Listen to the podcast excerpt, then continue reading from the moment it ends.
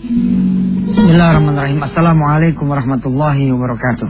Pemirsa yang dirahmati Allah, kita lanjut dulu ya. Surah Ali Imran ayat 45 sampai kira-kira 47 sampai ketemu kun fayakun. Ayat ini cakep nih. Sampai ketemu ayat tentang kun fayakun. Nggak ada yang nggak mungkin buat Allah. Lihat Nabi Zakaria bahwa Nabi Zakaria udah tua aja tapi masih dikasih anak. Bahkan Allah beri kita yang lebih spektakuler. Yakni Maryam yang tidak punya suami tapi punya Isa. Bahkan Isa ini, nanti kita akan lihat terjemahannya. Dia terkenal bukan cuma di dunia. Jadi kalau ada artis terkenal di dunia, artis mana pun dia adanya. Itu masih kalah sama Isa. Sebab Allah nanti bilang di ayat yang saya baca. Isa itu, Nabi Allah Isa, itu terkenal di mana? Di dunia dan akhirat. Wajihan fit dunia wal akhirat. Seperti apa ayatnya? Mari kita ikuti bersama. أعوذ بالله من الشيطان الرجيم. بسم الله الرحمن الرحيم. إذ قالت الملائكة يا مريم إن الله يبشرك بكلمة منه اسمه المسيح عيسى بن مريم وجيها. وجيها في الدنيا والآخرة ومن المقربين. ويكلم الناس في المهد وكهلا ومن الصالحين. قال رب أنا يكون لي ولد ولم يمسسني بشر. قال كذلك الله يخلق ما يشاء.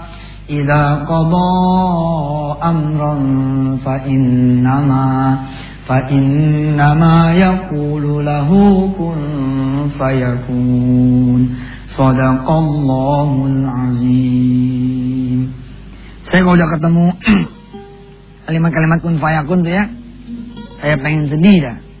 Karena emang manusia ini yang sering ditakutkan ya sama Rasulullah. Udah ya. Sampai mertua kemarin ya. Yang ditakutkan sama Rasulullah apa coba? Yang ditakutkan sama Rasulullah itu adalah dhaful iman. Yang ditakutkan sama Rasulullah adalah ente berkurang keyakinan. Utanglah nggak bakal lunas. Usahalah nggak bakal maju. Modal lah nggak bakal dapet. Penyakit lah nggak bakal sembuh. Nggak bak bakalan melulu. Padahal ada siapa? Ada Allah. Apakah tidak cukup buat kita Allah? Ntar kalau udah, kalau udah ada barangnya, pembeli siapa? Dikasih pembeli, ntar pembelinya tes apa enggak? Nanya melulu. Kalau nanya melulunya sama Allah, nggak apa-apa. Allah mah makin banyak ditanya, makin keren. Saya kan ngajarin toh ke pemirsa semua tentang tauhid kan.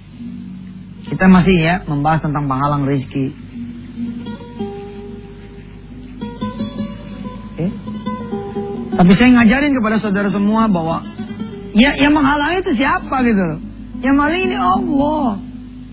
Ente pasang billboard segede-gedenya. Hah? Di tiap perempatan ente pasang billboard. Di tikungan ente pasang spanduk segala macam untuk ngasih tahu di sini loh ada soto Mansur. Kalau Allah bilang jangan ada hambaku yang melihat, bagaimana caranya wahai malaikatku? Bikin itu spanduk, bikin itu billboard, bikin itu iklan, nggak ada yang lihat, nggak ada yang baca. Siapa juga yang bakalan baca? Hmm? Ente punya warung sepi mulu, Hah?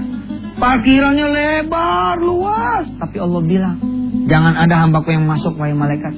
Gimana ke ceritanya? Itu nggak bakal ada yang masuk. Kalau udah begini ceritanya gimana? Sedih ente. Ada orang ya yang warungnya tuh ngeblusuk blusuk blusuk blusuk. Nah, Tapi begitu sampai sini jeder gitu tiba-tiba ramenya kayak apa tahu ya Allah. Pernah nggak ngeliat yang itu? Hah? Ada tuh itu. Kelihatannya kayaknya nggak mungkin laku gitu loh. Tapi ya Allah salam ini ramenya, ampun. Sebab apa? Ternyata yang punya warung bos sama anak yatim Masya Allah Sama janda-janda yang tua Kalau ente kan janda muda mulu dikasih. Gimana mau beres urusannya? Kenapa misalkan soto Mansur, soto Yusuf Mansur nggak laku? Rupanya Allah benci sama dia. Allah benci sama dia. Baru dikasih untung dikit aja ya, udah tiga pelacur dia tidurin. Gimana mau untung coba? Allah bukannya benci sebenarnya, nggak ada Allah benci. Allah sayang. Apa Allah bilang kalau aku kasih dia lagi duit? Duit pas-pasan aja tiga. Gimana lagi dia duit banyak? Sedangkan sebaik-baiknya harta adalah amal soleh. Kebersihan diri. Di dunia mah bos, ente seenak-enaknya dunia ada umurnya. Kalau udah sampai nanti di alam akhirat, nggak ada batasnya. Pantangan tuh buat buat seorang pengusaha tuh ya ninggalin sholat, berzina, waduh, pantangan bener. Hah? Ente business woman nih. Tapi ente cara ngebongkar pintunya pakai badan ente. Waduh. Pakai badan situ jangan nih. Sedih sedih. Gak ada yang kuat. Kalau udah Allah azab tuh gak ada yang kuat. Lebih baik lebih baik kita jadi orang biasa-biasa aja dah kali dah. Hah? Tapi nggak punya utang yang nggak kebayar gitu, nggak punya penyakit yang bakalan sembuh gitu. Kalaupun punya penyakit ya, pastikan penyakit itu datangnya ujian dari Allah, bukan karena azabnya. Ustaz emang ada penyakit azab? Ada bos. Ini bayangin nih bayangin, ente macet, pas macet pas kebelet, oke? Okay? Mau turun juga bagaimana gitu, mau mau keluar dari tol juga bagaimana gitu. Tiba-tiba setelah satu jam dua jam nahan, ente ketemu nih toilet, udah berdiri tuh toilet, ternyata ente punya ya saluran uh, apa disebutnya? Saluran kantong mie ya atau apa gitu ya. Itu air seni nggak keluar. Macet nggak keluar. Kira-kira dua jam lagi ente bakalan ketemu diri ente di rumah sakit. Apa ya datang sendirinya tuh? Kanker prostat tiba-tiba ketemu. Hah? Saya ber berdoa kalaupun ada yang penyakit saudara mudah-mudahan penyakit itu ujian tapi kalau si Orang yang punya kanker prostat umpama kata naudzubillah dalik, dia mendapati dirinya ya sering meniduri perempuan yang bukan istrinya. Ini namanya azab.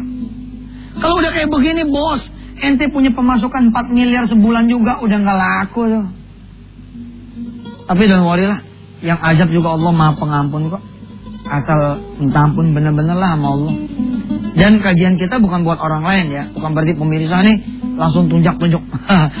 ah, gua tahu nih lu sering jajan, jangan begitu. Itu buat kita, buat kita. Ya, bukan buat orang lah, bukan buat orang lain. Baik pemirsa, kita istirahat dulu. Iklannya mau lewat-lewat dulu. Kita punya janji sepertiga Al-Mu'minun yang terakhir kita akan baca. Jadi nanti segmen kedua kita langsung baca surah Al-Mu'minun bagian yang terakhir. Silakan.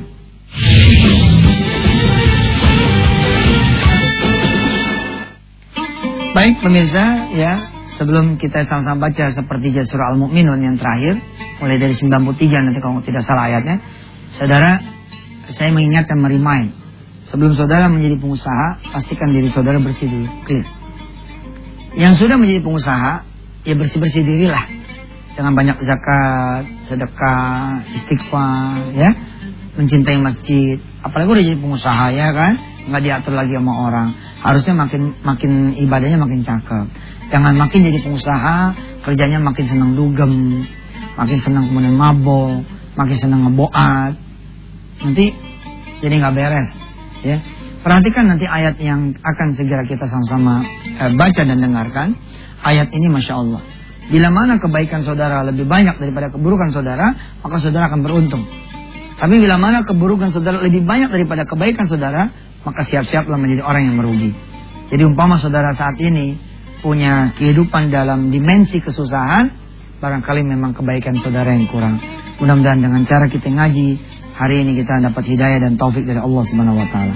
Baik, yuk mari kita ikuti bersama sepertiga surah Al-Mu'minun yang terakhir yang beberapa hari lalu sudah kita baca sampai 2 per 3 eh, halaman, 2 per 3 surah. Bismillahirrahmanirrahim. أعوذ بالله من الشيطان الرجيم بسم الله الرحمن الرحيم قل رب إما تريني ما يوعدون رب فلا تجعلني في القوم الظالمين وإنا على أن نريك ما نعدهم لقادرون ادفع بالتي هي أحسن السيئة نحن أعلم بما يصفون وقل رب أعوذ بك من همزات الشياطين وأعوذ بك رب أن يحضرون. حتى إذا جاء أحدهم الموت قال رب ارجعون. لعلي أعمل صالحا فيما تركت كلا إنها كلمة هو قائلها. ومن ورائهم برزخ إلى يوم يبعثون. فإذا نفخ في الصور فلا أنساب بينهم يومئذ ولا يتساءلون. فمن ثقلت موازينه فأولئك هم المفلحون. ومن خفت موازينه فأولئك الذين خسروا أنفسهم في جهنم خالدون. تلفح وجوههم النار وهم فيها كالحون. ألم تكن آياتي تتلى عليكم فكنتم بها تكذبون؟ قالوا ربنا غلبت علينا شقوتنا وكنا قوما ضالين. ربنا أخرجنا منها فإن عدنا فإنا ظالمون. قال اخسأوا فيها ولا تكلمون. قال اخسأوا فيها ولا تكلمون. قال اخسأوا فيها ولا تكلمون. إنه كان فريق من عبادي يقولون يقولون ربنا آمنا فاغفر لنا وارحمنا. فاغفر لنا وارحمنا وأنت خير الراحمين. فاتخذتموهم سريا حتى أنسوكم ذكري وكنتم منهم تضحكون. إني جزيتهم اليوم بما صبروا أنهم هم الفائزون. قل كم لبثتم في الأرض عدد سنين؟ قالوا لبثنا يوما أو بعض يوم فاسأل العادين. قال إن لبثتم إلا قليلا. لو أنكم كنتم تعلمون. أفحسبتم أنما خلقناكم عبثا وأنكم إلينا لا ترجعون فتعالى الله الملك الحق. لا إله إلا هو رب العرش الكريم. ومن يدع مع الله إلها آخر لا برهان له به. فإنما حسابه عند ربه إنه لا يفلح الكافرون وقل رب اغفر وارحم وأنت خير الراحمين صدق الله العظيم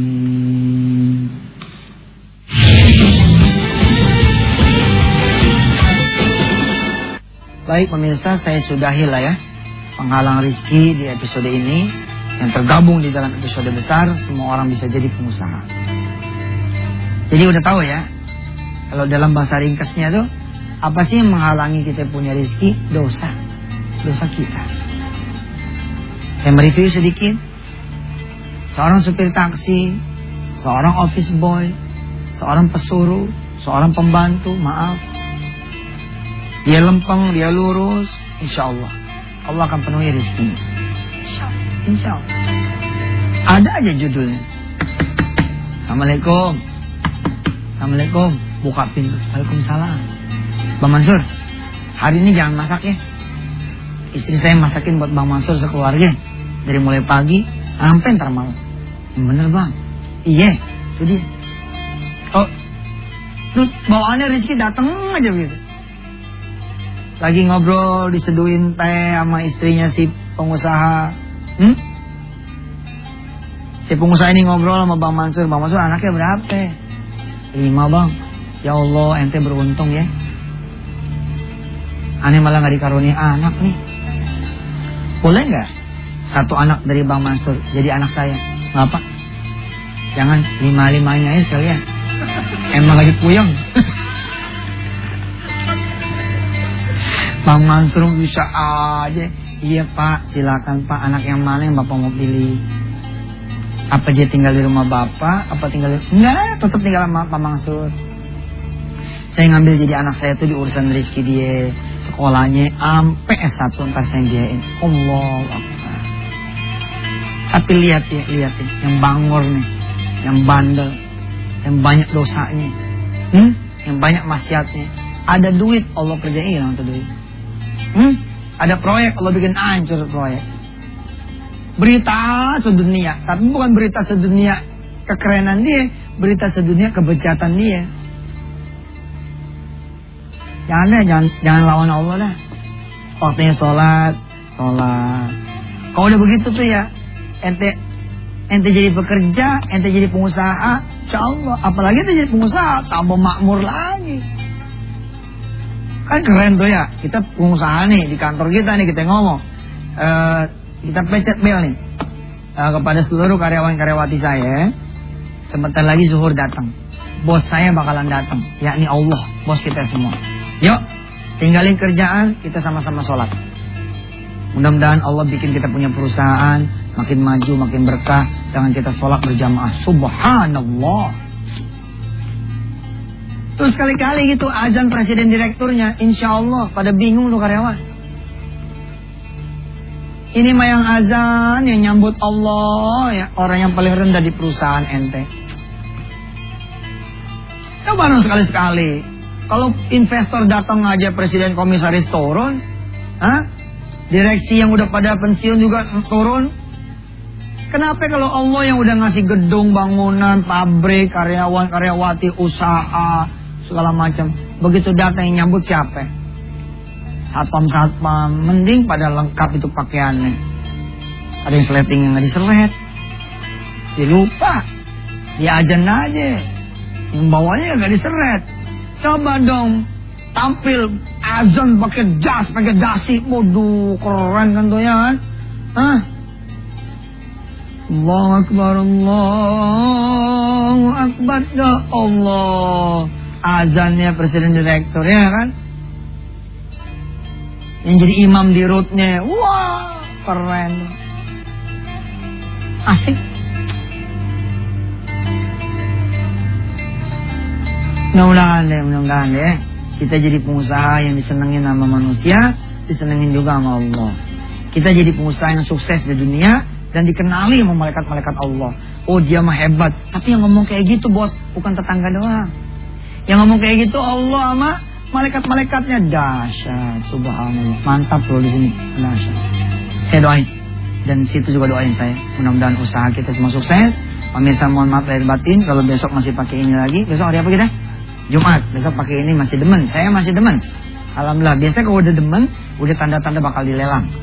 Apa aja yang kita mulai kita cintai jangan sampai masuk ke hati.